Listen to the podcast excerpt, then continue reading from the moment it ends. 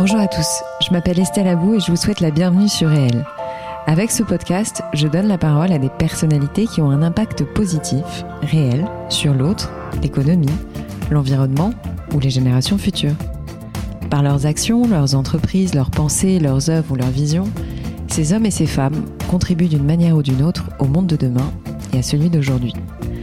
Si vous aimez le podcast et que vous voulez me soutenir dans ma démarche, la meilleure manière de le faire, c'est de vous abonner, de mettre 5 étoiles à l'épisode, de le commenter ou encore d'en parler autour de vous sur les réseaux sociaux et dans la vie réelle. Alors je vous souhaite une très bonne écoute et on y va. Bienvenue dans ce troisième épisode des conversations thérapeutiques. Tous les mois, je vous propose de partager mes discussions avec Alix Georges, hypnothérapeute et thérapeute au sens large, déjà intervenue dans Réel à plusieurs reprises. Elle aide au quotidien de nombreuses personnes et j'ai eu envie d'aborder avec elle plusieurs thématiques de société qui nous concernent toutes tous. Le premier épisode parlait du travail, le deuxième du couple et cette fois nous abordons un sujet qui devient un quasi-fléau mondial, les addictions. À quoi reconnaît-on une addiction? À quelle partie de notre cerveau fait-elle appel? Quelles sont les causes psychiques de l'addiction? Peut-on être addict au fait d'être addict? Pouvons-nous vivre longtemps avec une addiction Conduit-elle forcément à la mort? Est-il possible de guérir tout seul? Et enfin, zoom sur le sucre, ce poison mortel. Allez, j'arrête de parler et laisse place à cette troisième conversation thérapeutique avec Alix Georges. Alix, merci beaucoup euh, d'être de nouveau dans le podcast. C'est le troisième épisode de nos conversations thérapeutiques. Euh, et cette fois-ci, on va parler des addictions. Euh, sans plus tarder, je vais pas te demander de te représenter parce que finalement, je pense que maintenant les gens commencent à te connaître assez bien. Euh, mais pour résumer quand même, euh, tu es hypnothérapeute et thérapeute au sens large depuis maintenant quatre ans. Quatre ans. Tiens, c'est l'âge du c'est l'âge du podcast d'ailleurs. Est-ce que tu peux nous donner une définition de l'addiction? Bonjour Estelle, merci encore de ton invitation euh, pour cette série euh, Conversation thérapeutique. Alors l'addiction, c'est une pathologie tout d'abord, donc qui est reconnue hein, justement dans les euh, manuels médicaux comme une pathologie, qui est caractérisée par une dépendance à une substance ou à une activité avec des conséquences nuisibles pour la santé. Ça c'est la définition de l'addiction. On pourrait dire que c'est un désir, une envie irrésistible, mhm. impérieuse, intrusive, très puissante, mhm. voire compulsive, de consommer ou de pratiquer une activité mhm. qui entraîne progressivement un désinvestissement vis-à-vis des autres, vis-à-vis euh, des autres activités et vis-à-vis de soi-même, hein, bien entendu. On parle de dépendance lorsqu'on se retrouve dans l'impossibilité de s'abstenir de consommer. C'est vraiment ça la définition de l'addiction. C'est une impossibilité de s'abstenir de consommer ou de pratiquer une activité. Et ceci malgré la survenue de conséquences négatives sur sa propre santé ou sur sa vie sociale. D'accord qui est caractérisée donc par une perte de contrôle qui mène à des tentatives répétées pour réduire ou stopper l'usage ou le comportement. Mhm. C'est-à-dire que ce qui est important de comprendre dans le phénomène de l'addiction au sens médical, mhm. c'est que la personne est souvent euh, euh, très consciente de ce qui lui arrive. Il y a une grande souffrance de l'addict et une impossibilité, impression d'impossibilité à s'en sortir tout seul. Hmm, d'accord. Tu, vois? Ok, je vois, je vois. Mais du coup, comment on reconnaît l'addiction? Alors, à quoi on la euh, reconnaît Déjà, l'addiction, pour être un tout petit peu plus précis sur la définition, donc elle peut être liée à des substances. Euh, donc par exemple drogue, tabac, cannabis, sucre, alcool par exemple. Elle peut être aussi comportementale, c'est-à-dire euh, addiction euh, au sexe, au jeu, à la télé, aux jeux vidéo, au sport, au travail, aux achats aux réseaux mmh. sociaux, à mmh. Internet. Ça, on le voit mmh. beaucoup émerger en ce moment. L'anorexie est considérée comme une addiction. La boulimie est euh, également considérée comme une addiction comportementale, avec toujours cette caractéristique de c'est plus fort que moi. Je ne peux pas m'empêcher de. L'anorexie aussi, alors qu'on se prive finalement de quelque chose. C'est quand même un phénomène d'addiction. C'est tu parce que il y a une répétition d'accord. C'est une addiction à l'état d'anorexie. Comportementalement, exactement. Alors là où j'introduis d'ores et déjà une nuance euh, pour euh, ne pas faire peur non plus à l'auditoire et au fait, en fait, on a tous un tempérament plus ou moins addict. Je vais te donner un exemple euh, tout bête. Euh, par exemple, on peut tout à fait avoir un comportement de consommation de substances psychoactives sans être addict. C'est ça en fait l'idée que j'essaye de dire. Exemple, on peut boire un verre d'alcool occasionnellement. Ça fait partie des comportements qui sont totalement intégrés aux habitudes sociales aujourd'hui, mm. sans pour autant être addict. En fait, il y a des nuances dans l'addiction. On mm. peut aussi boire trois, quatre verres, cinq verres, un tout petit peu hors limite, sans pour autant être addict. L'addiction au sens médical, c'est vraiment quelque chose de pathologique. D'ailleurs, c'est pour ça qu'il y a des addictologues qui répondent justement à ça. Mm. Mais on peut tous avoir des petites, des, petites aspects de nous-mêmes un petit peu addicts, mais je pense qu'on va en parler, mm, mm. Euh, qui peuvent se caractériser, euh, je sais pas, dépendance affective, euh, petite addiction aux réseaux sociaux, des petites choses comme ça. On peut tous se reconnaître là-dedans. Oui, ouais, forcément, forcément. Euh, et du coup, à quelle partie du cerveau l'addiction fait-elle appel? En fait, euh, quelles en sont les causes cérébrales Je sais que c'est pas forcément facile de résumer. Alors, à mon avis, il y a des gens qui ont écrit des, tonnes de livres et de et, et, prosé euh, énormément sur le sujet, mais voilà, je, le but étant de vulgariser quand même un minimum. Voilà. Tu as raison de poser la question. Donc, effectivement, l'addiction repose sur un phénomène cérébral. C'est d'ailleurs pour ça que justement on, peut même la traiter médicalement hein, et qu'il y a des, enfin, des médecins, je te dis, euh, mm. addictologues euh, qui, qui sont en charge de ça. En fait, elle démarre essentiellement par le plaisir ça. qui est généré par la substance ou l'activité pratiquée. Mm. Toujours une sensation agréable au départ, hein, qui est due à des modifications électrochimiques au niveau du cerveau. Et en fait, ce qui se passe, c'est qu'il y a une libération quand on consomme cette, la substance euh, souhaitée ou quand on pratique l'activité, il y a une libération de dopamine et de sérotonine ainsi que d'autres voies de neurotransmission qui sont perturbées. Donc ça, c'est le phénomène neurobiologique de départ. Euh, simplement pour expliquer en fait euh, sur euh, ce système qui s'appelle le circuit de la récompense, la dopamine en réalité c'est donc l'hormone qui est supposée euh, nous fournir la motivation nécessaire pour réaliser des comportements qui sont adaptés à notre survie et qui est supposé renforcer et conditionner ces comportements par l'intermédiaire de sensations de plaisir. Donc, au bout d'un moment, ce qui se passe, c'est que la production naturelle de dopamine par l'organisme est diminuée quand on consomme trop une substance addictogène ou quand on pratique trop une pratique addictogène. Donc, cette production naturelle de dopamine est diminuée et le plaisir n'est plus obtenu. Donc, il n'est obtenu que par un apport de plus en plus fort de la substance extérieure. Tu, tu vois euh, le mécanisme. Et ce sont ces perturbations des réseaux cérébraux qui finissent par avoir des effets négatifs. Et c'est pour ça qu'au bout d'un moment, les addicts deviennent anxieux, irritables, et ça les pousse à eux-mêmes tout le temps rechercher le fameux premier plaisir généré, puisqu'on on, hmm. entend souvent hein, hmm. ça, euh, le premier shoot, euh, etc. Hmm. C'est cette espèce de premier souvenir que le cerveau a enregistré et c'est ce qui fait qu'ils vont consommer de plus en plus pour se sentir soulagés. C'est horrible. Ah oui, c'est terrible. Donc, tout ça, juste pour bien résumer, l'addiction repose sur une partie donc spécifique du cerveau où on reçoit des messages qui nous renseignent sur un niveau de satisfaction. Ça s'appelle le circuit de la récompense. D'accord. Circuit de la récompense. Oui. Et on le sent bien, je pense qu'on l'a pas forcément tous vécu, mais c'est quelque chose, le, le craving. Tu as déjà mmh, entendu parler de cette notion. C'est cette espèce d'envie irrésistible. Genre d'envie ou un truc où t'en peux plus pour un truc. C'est mmh. ça, c'est cette compulsion, c'est vraiment très pulsionnel de consommer alors que c'est ressenti intérieurement comme inapproprié. C'est ça en fait, ce qui a de spécifique à l'addiction. Mmh. On peut vouloir consommer quelque chose d'agréable et, tant mieux, c'est-à-dire qu'il n'est pas du tout question euh, de supprimer euh, tout plaisir, bien mmh. évidemment, mais c'est quand c'est ce décalage avec le fait que c'est ressenti comme inapproprié. Par exemple, dans l'addiction au sport, faire du sport matin, midi et soir, c'est inapproprié, mmh. sauf pour un sportif, mais euh, et la personne ne parvient pas à faire disparaître ou à atténuer. Euh, ou même aller fumer dans les toilettes d'un avion. Oui, c'est inapproprié. Mmh, mmh. C'est là où on peut, justement, tu me posais la question mmh. tout à l'heure, euh, cibler quand vraiment on peut parler d'addiction. D'accord. L'envie est complètement incontrôlée. Et, simplement pour aller un tout petit peu plus loin, il y a des répercussions sociales isolement, stigmatisation, marginalisation, séparation, problèmes financiers, il y a aussi des répercussions médicales, bien, évidemment.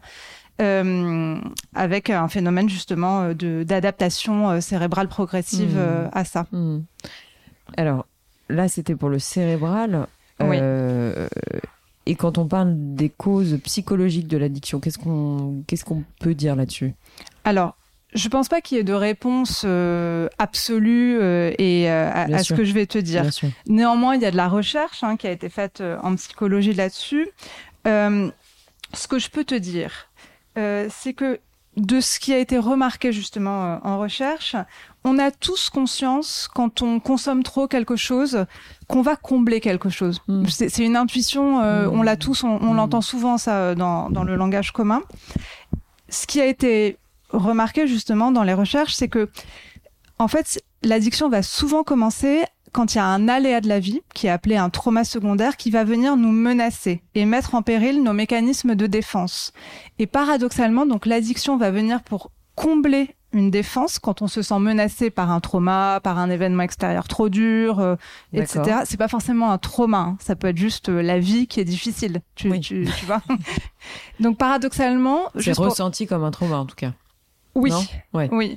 Mais paradoxalement, donc l'addiction, elle va venir s'installer très progressivement et insidieusement la plupart du temps comme un comportement qui est censé protéger la personne, qui est censé préserver son moi, qui se vit comme en danger. Donc c'est ce mmh. fameux truc qu'on a un petit peu tous intuitivement quand on dit je sens que je comble quelque chose. Et souvent, ça arrive chez des personnes qui ont du mal à utiliser la parole pour communiquer. C'est comme une espèce de carence dans la représentation de ces souffrances, de ces angoisses. On, a tous hein, des, euh, des choses qu'on ne peut pas dire. Enfin, c'est tout le travail de la thérapie, c'est d'essayer de dire justement. Mmh. Et c'est pour euh, l'addiction vient souvent s'installer quand il y a une difficulté à mentaliser, à se représenter, qui va se déplacer vers un comportement substitutif, qui va devenir progressivement la seule manière de penser, penser P-E-N-S-E-R et hmm. P-A-N-S-E-R, la souffrance, et qui va enfermer le sujet dans une répétition, qui est évidemment euh, toxique. Hmm. Tu, tu vois ce que je ah veux ben, dire? Je vois tout à fait. Je vois tout à fait parce qu'en fait, tu vois, je, je pense à la. Excuse-moi, je me permets. Mais je t'en prie. Un exemple qui moi me parle puisque ça me concerne. Mais euh, la cigarette, par exemple, oui. j'y reviens. Je pense qu'au début, la première fois qu'on fume, c'est un acte de d'émancipation, de liberté, de je fais comme. On a envie de faire comme les grands. Enfin, tu vois, il y a un truc un peu mm. comme ça. Oui. Et moi, il y avait chez moi une interdiction, mais drastique mm. de fumer. C'est-à-dire que je pense que mon père aurait pu me guillotiner euh, s'il m'avait vu avec une cigarette. Oui. Et euh, je crois que encore maintenant, quand je fume, j'ai l'impression de prendre un petit interdit, tu vois ce que je veux dire? Enfin, il y a un truc d'enfant derrière qui se cache. Enfin, il y a une espèce de. J'ai un rapport à la cigarette très bizarre, peut-être du fait que euh, il y avait une forme de tu vois, d'interdit total. Oui, et de ta part, euh. de ce que tu dis, de volonté de transgresser. C'est ça. C'est exactement. Et d'ailleurs, ce que tu dis sur la cigarette est très intéressant parce que Alan Carr, euh, qui est assez mm. connu euh, pour les gens qui essaient d'arrêter de fumer, parce qu'il a écrit un livre mm. là-dessus qui, qui marche très bien, mm, euh, explique que la première cigarette, personne ne l'aime. Elle donne ah bah des nausées, elle est, désagréable. Mais la cigarette, dans ce qu'elle représente, aussi bien en termes transgressifs, comme tu dis, et, et, et, aussi en termes, c'est aussi une notion intéressante sur le, sur pas, toujours dans pour filer la métaphore de la cigarette.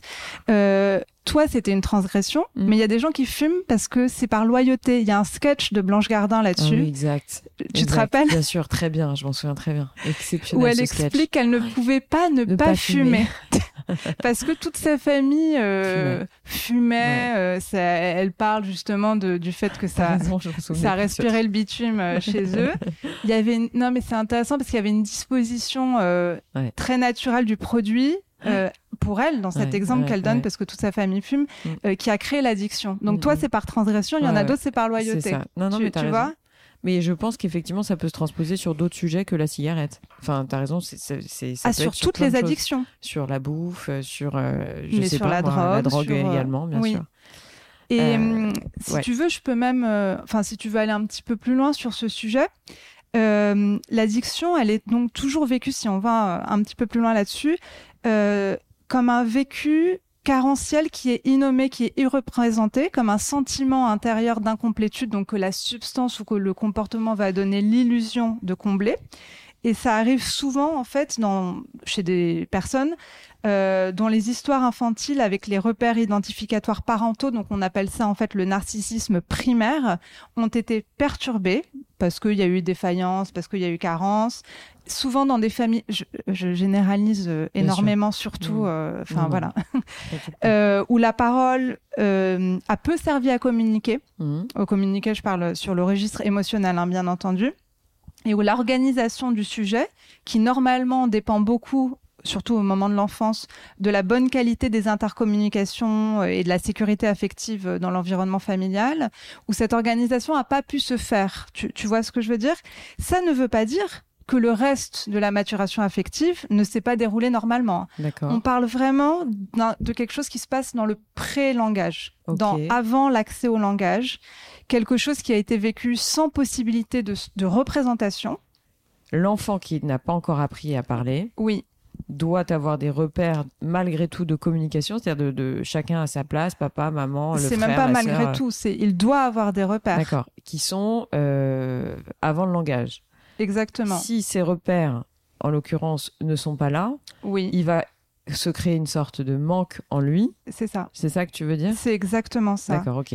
Il va avoir comme une cicatrice d'une certaine façon. Je pense qu'on l'a un peu tous, hein non, mais ça n'existe pas par définition. Euh, la euh, perfection n'existe pas. Non, donc, euh, exactement. Mm.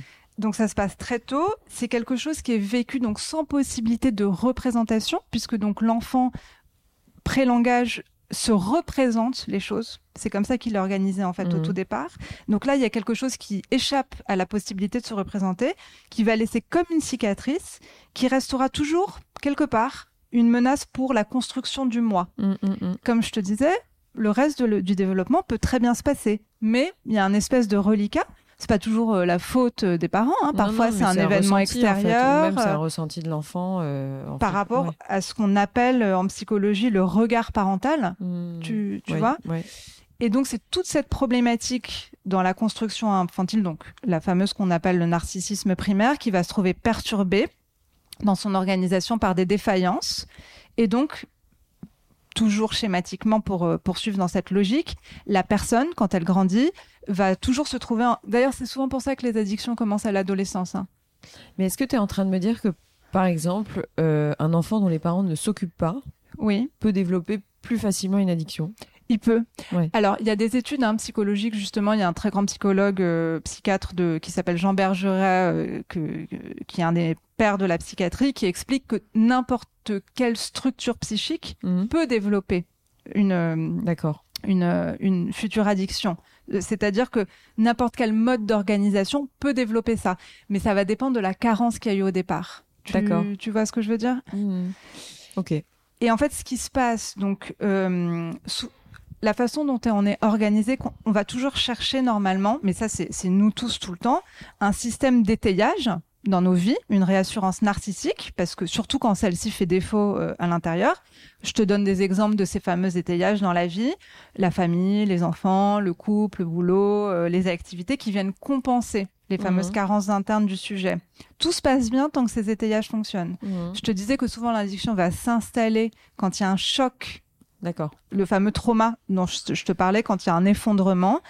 Là, la menace interne va réapparaître et l'addiction peut servir de, de, pansement à cette souffrance qui est souvent ingérable. Hmm. Il n'y a pas le choix. C'est pour ça que hmm. l'addiction, elle va servir à quelque chose. Hmm. C'est pour ça que dans le cas des addicts, euh, le euh, il y a qu'à se mettre un coup de pied au cul, euh, ça. ça sert à rien parce que c'est en fait l'addiction, elle est là pour quelque chose. Elle sert à quelque chose. Tu, tu, tu vois? Oui, quelque chose qu'il faut résoudre. Enfin, ce, sujet qu'il faut attaquer de. Enfin, euh, c'est pas. On, on peut pas euh, résoudre le problème en, en, traitant les conséquences. Non. Voilà. Elle sert en fait, elle a comme pour fonction de préserver la survie psychique du sujet. Oui, donc il en a besoin en fait. Oui, évidemment de façon illusoire. Oui, bien parce sûr. que ça lui fait du mal. Mais c'est très important ça, de savoir ça avant de se précipiter sur l'objet d'addiction qui serait le mal absolu à éradiquer. Il faut d'abord penser le lien avant d'envisager la séparation avec cet objet d'addiction, car elle donne l'illusion d'une complétude. Ouais. Tu vois? Ouais, très bien. Je vois très bien. Euh... Est-ce qu'on n'a pas en chacun de nous un petit peu une capacité d'addiction bah, si, forcément. forcément. Bah, oui, forcément. Euh... d'autant qu'il faut pas blâmer. Enfin, ce que je veux dire, c'est qu'on peut pas. Je, je, reviens sur ce que j'ai dit. on connaît tous la difficulté à être parent, tu vois ce que je veux dire? Donc, je, je voulais absolument pas porter de jugement de valeur ou quoi que ce soit, tu vois, parce que finalement euh, on ne peut pas maîtriser certaines choses qui se passent dans le cerveau de quelqu'un. Quoi. on ne doit pas même. C'est au-delà de. on, ne, doit pas maîtriser euh, ce qui se passe même dans le développement de l'enfant. Tu, tu, vois? Oui, mais en fait, si tu veux, je, je, me mets toujours, je me dis, mon Dieu, euh, comment je vais faire pour préserver mon enfant d'une addiction? Tu vois, si ça se trouve, je me suis plantée sur un truc et il va développer une addiction. Bon, voilà, tu vois, on peut tous se poser ces questions-là. Est-ce que mon comportement est le bon? Est-ce qu'il n'est pas. Mm. Tu vois, enfin, tous les parents se posent cette on question. On est obligé, tu vois, euh, et, c'est très dur euh, de te dire que tu n'as pas de prise là-dessus, tu vois ce que je veux dire? C'est terrible d'ailleurs.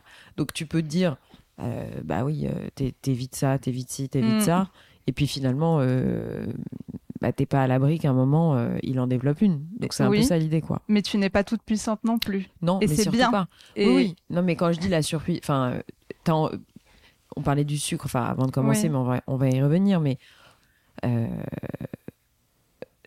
je le sais très bien, c'est plus simple d'avoir la paix entre guillemets quand on file un iPhone ou quand on file euh, un iPad euh, mm. entre les mains de son enfant, quand on est à table, qu'il a 3-4 ans ou 4-5 ah, ans. C'est plus simple aussi de lui filer un bonbon pour qu'il ait ce qu'il veut. Mm. Ce que je veux dire, c'est que c'est naturel, tu vois, de le faire en tant que parent. c'est totalement naturel et compréhensible.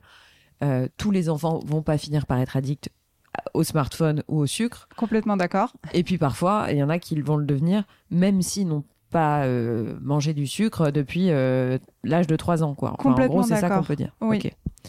Euh, ah oui, alors ensuite, je, je, je, je voulais te parler d'un sujet, j'arrive pas très bien à formuler ma question, mais c'était est-ce qu'on peut être addict au fait d'être addict? Au sens, une fois que par exemple on pense avoir résolu, puisque j'essaie mm. de, d'organiser ma pensée à travers ce que tu viens de dire, euh, on pense avoir euh,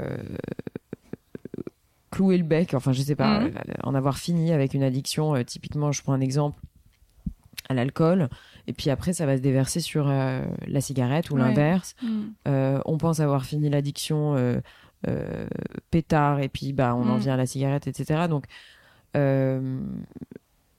tant qu'en fait on n'a pas résolu le problème de l'addiction euh, de fond, mhm. finalement, est-ce que c'est naturel de reporter une addiction mhm. en permanence? Alors oui, ce que tu appelles, c'est du transfert de symptômes en fait. On, on, passe effectivement du cannabis à l'alcool, au chocolat, au mhm. travail, au sexe. Enfin, on connaît en fait ces mécanismes.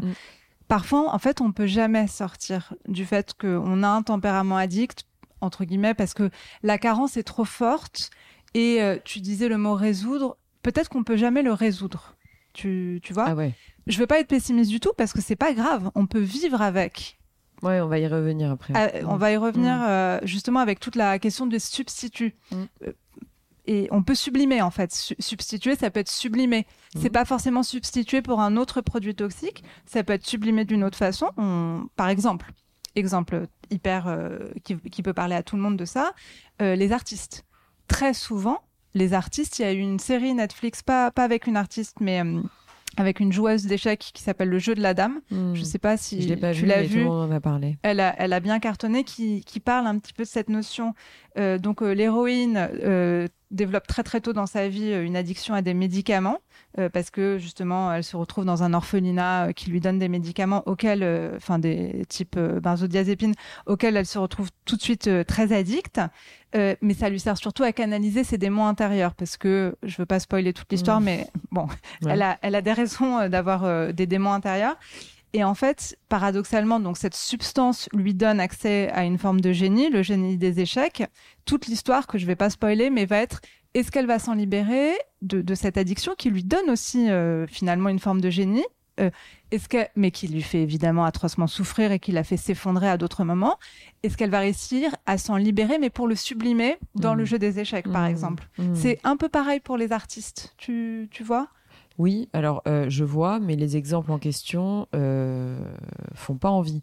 C'est-à-dire que je, je, je ceux qui produisent à travers l'addiction euh, comment dire euh, je sais pas, je prends Gainsbourg, tu vois. Euh, est-ce qu'il aurait été Gainsbourg sans tout ce qui s'est, tout, tout ce qu'il a pris tu vois? On peut, on peut poser la, on peut aussi se poser la question dans le sens inverse. C'est euh, est-ce qu'il a pris tout ce qu'il a pris parce que justement il avait sa carence au départ et que sa carence lui a aussi permis ah de devenir un grand artiste? On ne sait pas le fou la poule dans cette affaire. Hmm. Oui, mais. Ouais, t'as raison. J'avais pas vu ça comme ça mais ça, pour répondre, c'est pas forcément optimiste ce que je dis. Par exemple, pour dire, tu disais, est-ce qu'on peut guérir? Les alcooliques, euh, les alcooliques, le grand principe des alcooliques euh, anonymes, c'est de plus reprendre une goutte dans sa vie, hmm. même un tiramisu. Mm. Donc ça prouve bien qu'en fait, on peut ne jamais guérir, hmm. entre guillemets, mais on peut guérir autrement. D'accord. Tu, justement, les alcooliques anonymes, enfin, si tu veux, on, peut en, parler parce que ça explique cette histoire de sublimation, de substitut, dans un ailleurs qui n'est pas l'ailleurs du produit, mais qui est un ailleurs qui va compenser cette fameuse carence. Oui, tu veux dire dans l'organisation de, de, la psyché. D'accord. Non, mais je veux dire dans l'organisation des alcooliques anonymes. C'est ça qui compense l'alcool? Alors, les alcooliques anonymes euh, reposent, toute la philosophie des alcooliques anonymes repose sur euh, le substitut euh, de l'objet. En fait, c'est une association de personnes qui va jouer un rôle de support identificatoire remplaçant l'objet bouteille par l'objet groupe. Voilà, c'est ça. C'est un substitut. Tout comme par exemple, beaucoup de, drogués doivent faire appel à des substituts médicamentaux type méthadone. Hmm. Ils ne peuvent pas vivre autrement. C'est pas euh, un jugement de valeur, c'est comme ça, tu vois. Et les alcooliques anonymes, donc toute cette communauté repose sur un sentiment d'appartenance. C'est vraiment le principe numéro un des alcooliques anonymes, où il y a un transfert, tu parlais de transfert de tout à mhm. l'heure, de l'objet bouteille vers l'objet groupe. Avec des mécanismes d'action qui sont vertueux, qui reposent sur le support extérieur, sur donc la substitution de dépendance, sur des nouvelles relations sociales qui sont basées sur le soin, et sur la spiritualité. Hmm. Parce que quand on lit euh, Les alcooliques anonymes, c'est basé sur beaucoup de spiritualité. Je ne savais pas, j'ai regardé ça. Oui, oui, c'est très lié à la spiritualité, ah qui est un substitut euh, très intéressant. Et on voit que ça repose sur un lien social. Hmm. Tu, tu, vois Et il y a eu une expérience que je trouve hyper intéressante, euh, pareil sur cette affaire de substitut avec des rats. oui. ok. oui. c'est là où on voit qu'on est quand même des êtres euh, très biologiques, hein, nous aussi.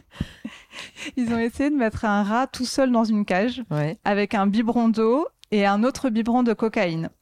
Euh, le rat va toujours choisir euh, bah, le biberon où il y a de la drogue. il va finir par en mourir. Ils ont mis ensuite les deux mêmes biberons dans une cage où il y avait d'autres, plein de rats. Donc la première, c'est un rat tout seul. Mmh. Deuxième expérience, pareil, d'autres, les mêmes biberons mais avec plein de rats. Il n'y a aucun rat qui va abuser du biberon toxique. Ils vont essayer, mais ils vont pas en abuser et aucun rat ne va mourir. C'est un truc de fou. Le, la force, la force hallucinante du, lien social et du groupe. Ouais. Elle est belle cette. Enfin, je suis désolée pour le rat qui est mort, mais euh, c'est quand même, euh, c'est quand même fou cette histoire. Ouais. Incroyable. Euh, j'avais une autre, bien entendu, autre question. Euh, est-ce qu'on peut vivre Bon, tu, m'as un petit peu répondu, mais euh, est-ce qu'on peut vivre longtemps avec une addiction ou est-ce qu'elle conduit forcément à la mort? Alors, euh, les deux, mon général. oui, c'est ça, ouais. Oui, bien sûr qu'on peut vivre. Il y a des gens, c'est des forces de la nature, ils peuvent abuser trois par jour et qui, ou sinon qui boivent. Les Rolling Stones ah en sont un exemple incroyable. Mais ta question comporte une sous-question qui est hyper intéressante, c'est mm. que dans l'addiction, il y a toujours une pulsion de mort. Voilà. Alors ouais, c'est ça. C'était ça. Enfin, euh, alors c'était pas dans cette question que j'ai pas pensé à ça euh, en te posant cette question, mais j'y pensais en préparant l'interview. C'est, euh, je pense malgré tout qu'il y a un sujet de quête d'intensité, de tu vois, on a un peu l'impression, euh, comment dire, que les personnes qui ont développé une addiction mhm. recherchent une intensité, oui.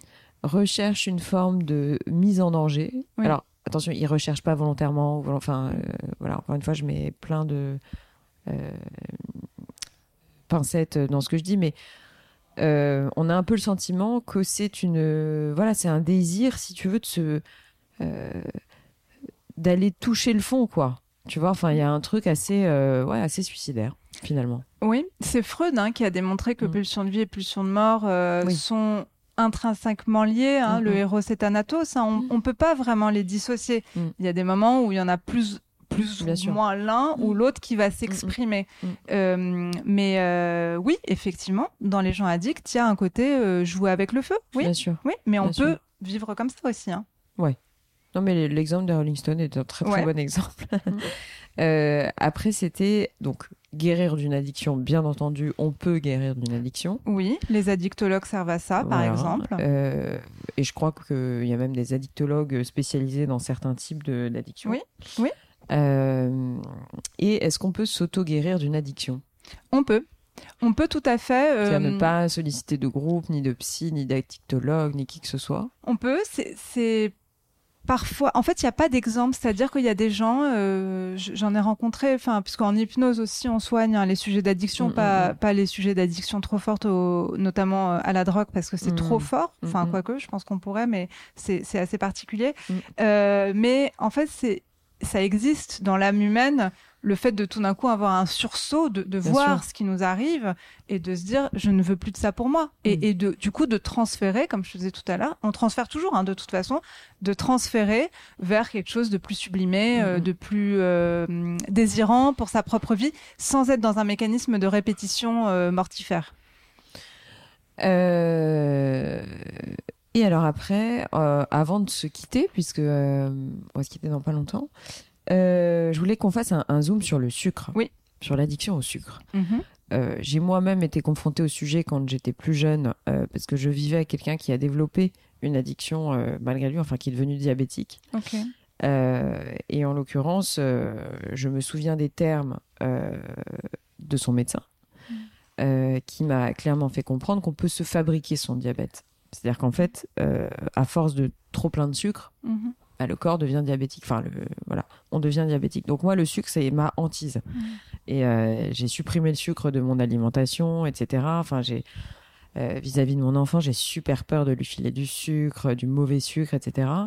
Et je sais que l'addiction au sucre est un est un peu. Euh, alors, je veux pas avoir des thèses complotistes, hein, mais on nous dit souvent, on met du sucre dans tout, euh, tout ce qui est industriel, on met du sel aussi partout, enfin voilà. Mais le sucre, c'est vrai que ça développe quand même un besoin compulsif mm. chez des gens euh, qui est incontrôlable. Enfin voilà, c'est des, j'ai vu ça moi après, indépendamment de mes, du cas que j'ai cité.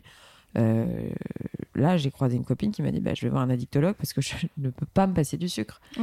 Et, et, quand on connaît vraiment biologiquement les causes du, du trop plein de sucre, euh, on comprend que c'est une drogue. Oui, tout, ce que tu dis est très juste et, très grave en fait, mm. hein, parce que alors le sucre, c'est pas considéré médicalement encore comme, une drogue. Ouais, ou comme une addiction. L'addiction au sucre, d'un point de vue juste médical, n'existe pas, mais évidemment qu'elle existe. Hein. Mm. Moi, c'est celle que je vois le plus au cabinet. Ah euh, oui, bah parce que c'est c'est très fréquent en fait ce que tu et c'est un énorme problème de santé publique puisque euh, le sucre, on dit qu'aujourd'hui c'est le euh, premier tueur au monde avec le diabète, l'obésité, l'hypertension.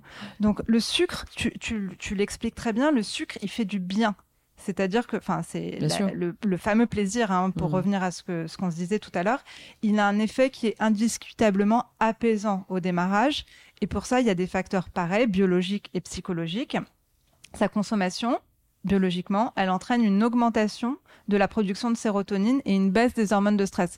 On l'a tous vécu, les carrés de chocolat qui, euh, apaisent. Euh, enfin, c'est le petit bonbon. Dans le chocolat noir, même 80%, je crois qu'il y a vraiment du magnésium, donc ça, ça a une fonction quand même. Le chocolat euh, noir, 80%, c'est très bon pour la santé. Il n'y a pas trop de sucre dedans, donc c'est bon.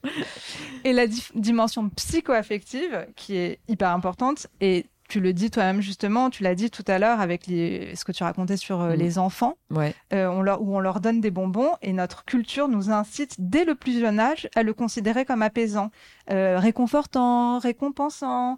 Euh, quel enfant ne s'est pas vu proposer justement une petite sucrerie après un bobo, un malheur, une injustice Et tu disais toi-même que tu as peur de rentrer là-dedans avec ah ton, ton enfant.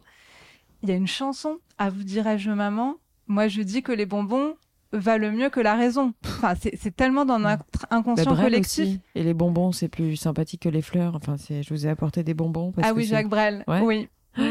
Ouais. T'as raison. pareil, les sucres, c'est associé dans l'inconscient collectif à des événements, des situations agréables, les fêtes, les anniversaires, les gâteaux, d'anniversaire. Comment Les gâteaux d'anniversaire. On voit le succès hallucinant de, des pâtisseries aujourd'hui, enfin des, mm. des, émissions de pâtisserie. Mais c'est un lien affectif en fait. Je vois bien, il y a dans des, certaines cultures le fait de faire des douceurs, de, tu vois, mhm. la douceur du sucre, etc. C'est c'est un acte d'amour. Oui. En anglais, par mm. exemple, euh, quand on aime quelqu'un, on l'appelle honey, sweetie. C'est très très présent dans notre inconscient. Et bah ça, euh, c'est une catastrophe. Bah, c'est ça qui mène justement à ce problème de santé publique. Et vraiment pour même terminer sur le sucre qui est pour moi un sujet très grave euh, dans le dans les cigarettes ce qui rend addict et ça personne ne le sait c'est pas la nicotine c'est le sucre du chocolat et du miel. Et c'est assumé enfin tu, tu, tapes sur Google euh, cigarettes sucre euh, il y a mille articles dessus ils mettent du sucre dans les cigarettes et c'est ça qui rend addict. Hmm. c'est pas la nicotine c'est le sucre. T'es sûr? C'est ce que j'ai lu ah, parce que je pensais que la nicotine, c'est quand même un truc. Elle est moins addictive euh, que le sucre. Ah oui, donc les deux combinés, d'accord. Exactement. Incroyable. Mm. Euh, excuse-moi, je t'ai peut-être coupé la parole. Non, pas du tout, au contraire. Euh, c'était passionnant, Alix. Hein. Franchement, j'ai appris plein de choses. Je pense que cet épisode servira à beaucoup de monde. On, on, peut quand même rappeler le fait que allez consulter Alix si vous avez des problèmes d'addiction. Donc c'est Alix Georges. Vous tapez son nom sur n'importe quel moteur de recherche, vous tomberez sur elle. Euh, elle est très accessible euh, euh, et, je vous encourage à aller la rencontrer si vous avez des sujets voilà, d'addiction, mais autres aussi, hein, finalement. voilà. merci beaucoup, Alix. Merci à toi, Estelle. Merci à tes auditeurs. et à très bientôt. Merci. Ciao, ciao. Au revoir. Voilà les amis, c'est la fin de cette interview. J'espère qu'elle vous a plu. Si c'est le cas, n'oubliez pas de partager l'épisode via les plateformes d'écoute comme Acast, Apple Podcast, Spotify ou votre application de podcast préférée. Le partage et la notation du podcast sont super importantes pour moi, donc je compte sur vous pour mettre des étoiles et des commentaires là où c'est possible. Pour vos suggestions d'invités, n'hésitez pas, je suis joignable sur le compte Instagram du podcast, Réel Podcast. Merci encore à toutes et à tous d'être de plus en plus nombreux à écouter Réel et à très vite pour un prochain épisode.